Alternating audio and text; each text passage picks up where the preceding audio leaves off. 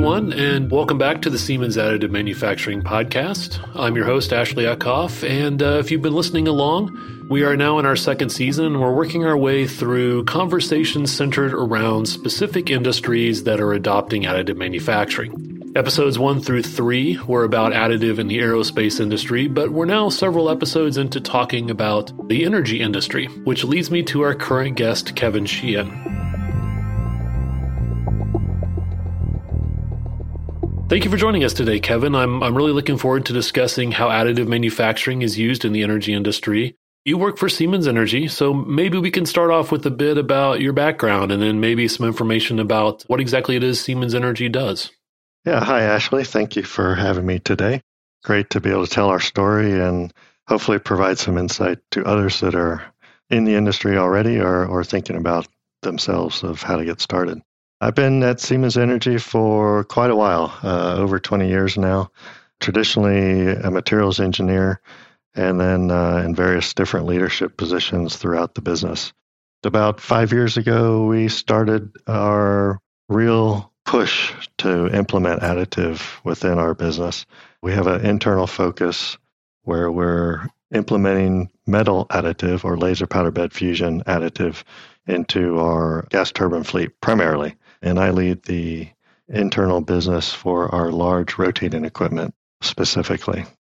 Along those same lines, we also have an external business. I have a colleague that drives that business where we're focused on contract manufacturing, design services for aero markets, automotive, even defense applications in some respects. I'd say we've been in it for quite a while and, and we're starting to really see the fruits of, of that those labors, so to say. From what I can tell, Siemens Energy is is a bit of an outlier in the energy industry in that, you know, you guys have been active with additive for quite some time when from what I can tell, many other energy companies are still not really fully invested. Can you talk about maybe how Siemens Energy began that journey and why? I would say we are a bit of a leader within the energy sector. It all depends on what people like to share publicly, of course. But uh, we've been I guess, a little bit more vocal than others. We're currently over 125 qualified parts across our entire fleet, which includes the smaller gas turbines as well. So we've put a lot of effort into understanding this technology, ensuring that we've got the processes in place within our factories where we've got uh, over 50 plus powder bed printers operating today and on those parts, we're, we've got over a million hours now on these additive parts. We, we feel we really understand their behavior and what it, what it really takes to, to implement. I guess about 10 years ago, we started this journey in the development side of things, trying to understand what additive was all about. Of course, that was one-off development machines. You know, how do, what does how does this process even work? What type of materials properties do you get out of this this process? So quite some R and D spent then. And then uh, back in about 2000, 2016, we acquired Material Solutions in the United Kingdom, and they became one of our premier additive factories alongside our Finspång location in Sweden. That was our big commitment to we're going full bore into additive with serial production. Of course, my organization was then formed to further increase the adoption of serial manufacturing. Prototyping was always there for years and years and years. Everybody's been using it. But uh, 2017, we made also made the commitment to go serial production. We saw the value, we understood the process, and it was it was time to unlock that potential of additive for us. What does a typical Siemens Energy customer look like? I mean, I assume for the most part they're probably producing energy, are they constructing energy generation facilities? I mean, what, what's the basic profile of your, your customer base? Well, Siemens Energy itself is a, is a huge company. We're definitely in the energy production and utilization space of the industry.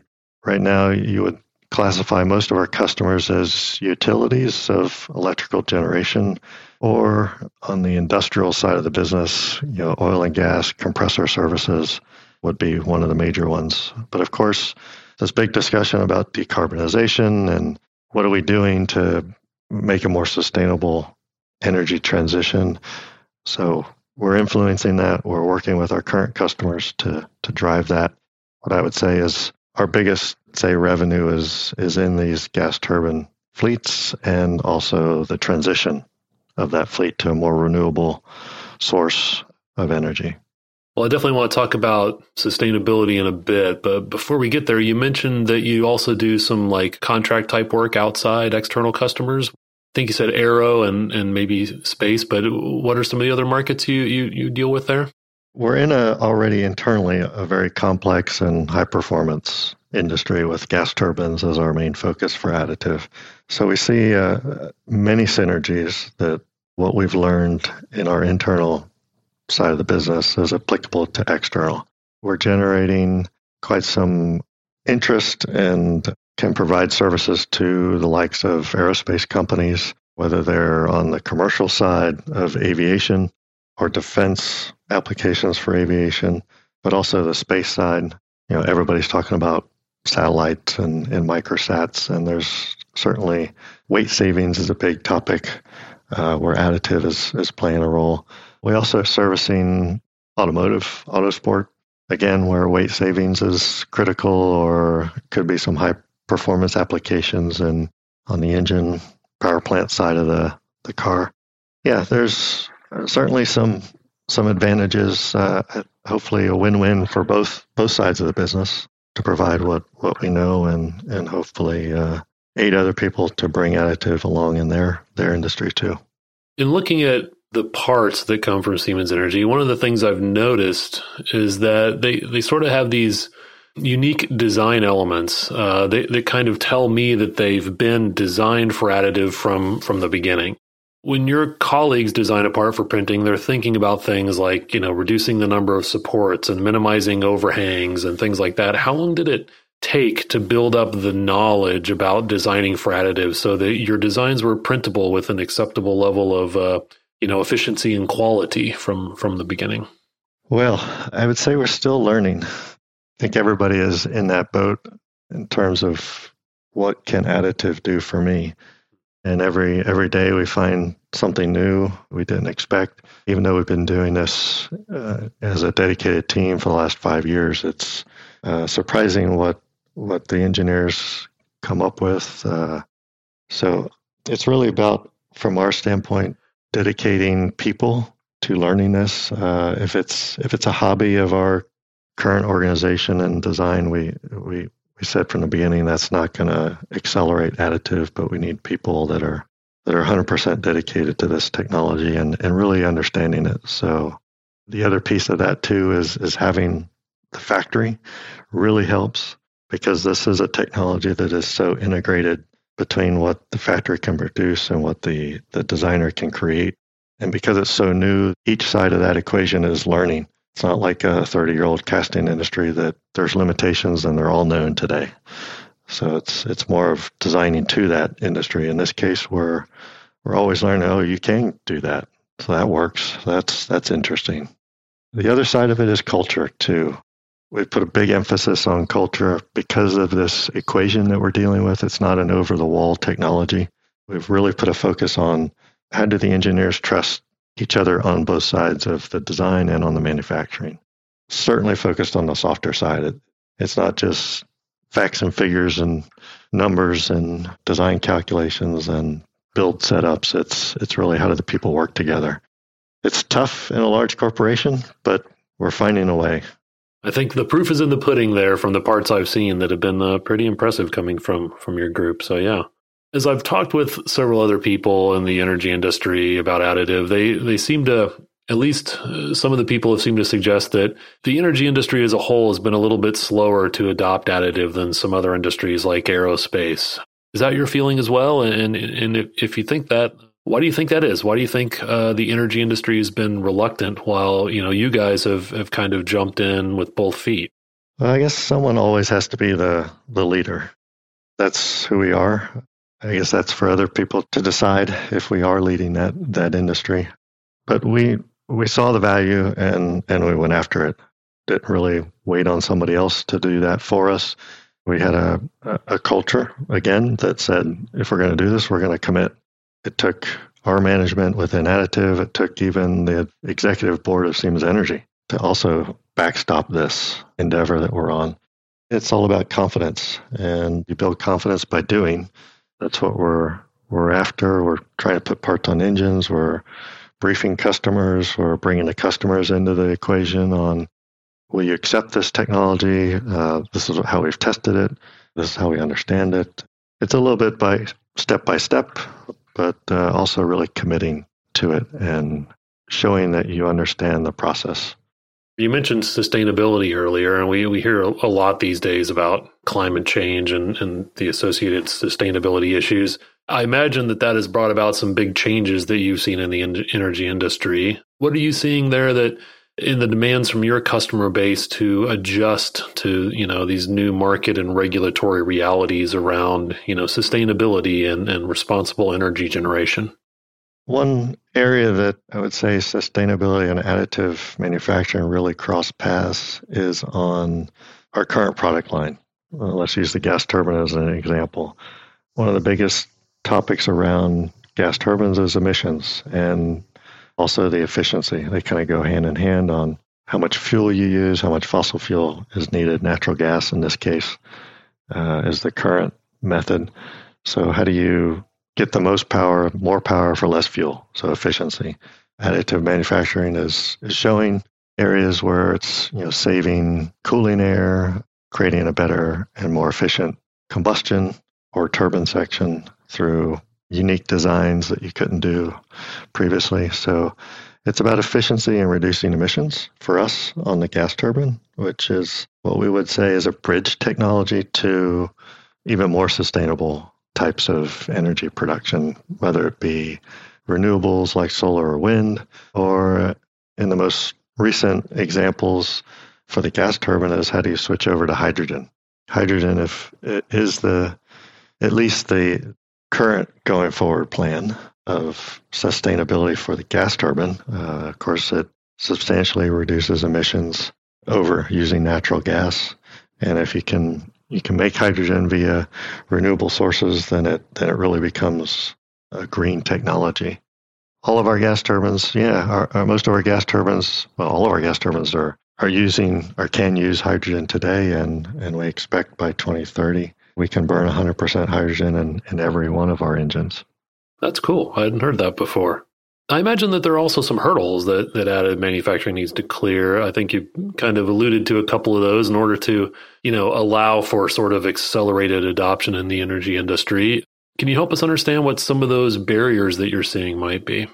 I guess our industry is a little bit different than the aero industry, where regulations are, are there for commercial flight safety and, and such. The energy industry is a little bit more up to the OEM, if you will, to decide what's required. So we have our, our own internal requirements that we have to live by. And, and of course, it's in our best interest that parts live for a long time so that the customer can stay operating. Most of our engines and parts need to survive one, two, three years before they come out of the engine. So it's a it's a vastly different operating regime than than your normal aviation and, and flight type of industry. So regulations not not so much. Of course, the understanding of the behavior of the materials is an area that, that is a hurdle. You know, everyone needs to understand how these parts are going to behave. What are the material properties? What are the limitations on the machines that print these parts? How can they act differently day to day? So that's certainly an area that's not unique to us, but for everybody that uses these parts. And that takes time. So we've been doing it for 10 years now, trying to learn and, and understand the nuances of material behavior and quality of parts over time. So that's that's certainly an area. And I would say the last area is just organizational confidence. How do you bring something nobody knows anything about into the organization how do you get them comfortable with a new technology? So again, you know, it's a little bit of a sales job internally of many presentations, uh, becoming a PowerPoint master in some respects to uh, convey what you've learned over the last 10 years to get people comfortable just internally as well to say, I'll take the risk that we put this part on an engine. And then, of course, you go then go to the end customer and you also have to get their confidence that this part will survive. You won't create a forced outage and stop energy production and ultimately affects you and me in our house and in our day to day if the power goes out. So it's two different worlds that, that we that we have to generate confidence and uh, we've put a lot of effort into that too. With those barriers in mind, I remember back in like 2016, we we on the software side came up with a list of about I don't know 12 different use cases for additive that we felt are are sort of the sweet spots for the technology. What are the the use cases that you feel are really good for the energy industry for additive? Well, so I, I put them into probably two buckets. Coming back to the sustainability perspective, it's it's about improving import performance of gas turbines, and we found the biggest bang for your buck is uh, in the combustion system and in the turbine area of the engine. High temperatures, complex environments of mixing fuel and air together in a combustor, very ripe for additive. It's an area of the engine that was conventionally it's you know sheet metal, it's welds, it's many assemblies put together, and sizing is is very good for additive in that area too. Fits pretty well from business case standpoint, part consolidation and such. I don't think that's any secret others are doing. And then, of course, on the turbine side, it's again, it's high temperatures, it's complex cooling, it's arrow shapes. Casting has come a long way, of course, but we're now starting to see where, where additive and, of course, advancements in materials are enabling certain designs that, that further enable our, our efficiency gains. Uh, so that's one area. The other area I would say is inventory management.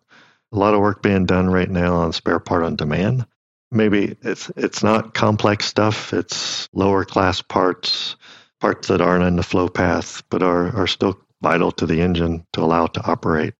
Being able to turn around parts quickly is certainly an area that we're exploring that, that additive can do.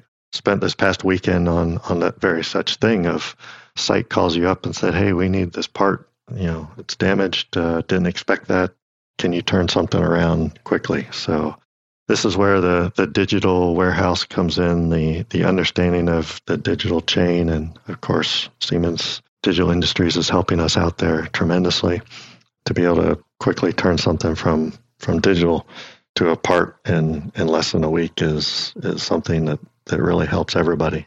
That's certainly a, an area of additive we're, we're pushing to. Interesting, because uh, that's a use case I've heard lots of people talk about, but I haven't seen a whole lot of it was always one of those things that, well, it should be able to do this with it, but I haven't seen a whole lot of people actually working towards that. So that's awesome. So we talked about efficiency. Let's dive a little bit deeper here. We've seen in other industries how additive can be a technology that can aid in efficiency gains, you know, and most of those are through things like optimization of maybe part geometry or even part function. I assume that you guys are kind of walking down those same paths at, at Siemens Energy, and uh, what does that get for you other than just the the basic efficiencies? What's the what's the long term effect for you and your business? Well, certainly on the on the longer operating engines, uh, which tend to be our larger engines, it's an efficiency race, if you will. Of course, when you're burning a lot of fuel per second, small percentage changes in efficiency equate to very large economies of, of scale in the yearly operating of those engines. So it's worth a lot to the end customer to be able to, to create power for the same same or less amount of fuel. Much like our automobiles today, higher miles per gallon equate to to less cost in our, our pocket when we fill up that certainly uh, holds true for us on on the very large engines too. So, as I said earlier, how to use additive to prove that. We're certainly seeing that those use cases are, are coming up every day for us, certainly in our, our new projects that we're currently selling on our biggest engines. It's an area that we put a lot of pride into with our, our additive team that we can uh, now utilize this technology for really bring in huge benefits to our customers. So I think on that note, we'll pause and end this episode of the Siemens Additive Manufacturing Podcast. Not to worry though, Kevin will be back with me in the next episode and we will continue our conversation about 3D printing in the energy industry. Until then, I'd like to thank the Siemens Thought Leadership team for sponsoring our podcast, and I'd like to thank all of you, of course, for listening in. My name is Ashley Eckhoff. We've been talking today with Kevin Sheehan from Siemens Energy, and we'll both be back to continue this conversation next time. Take care, everyone.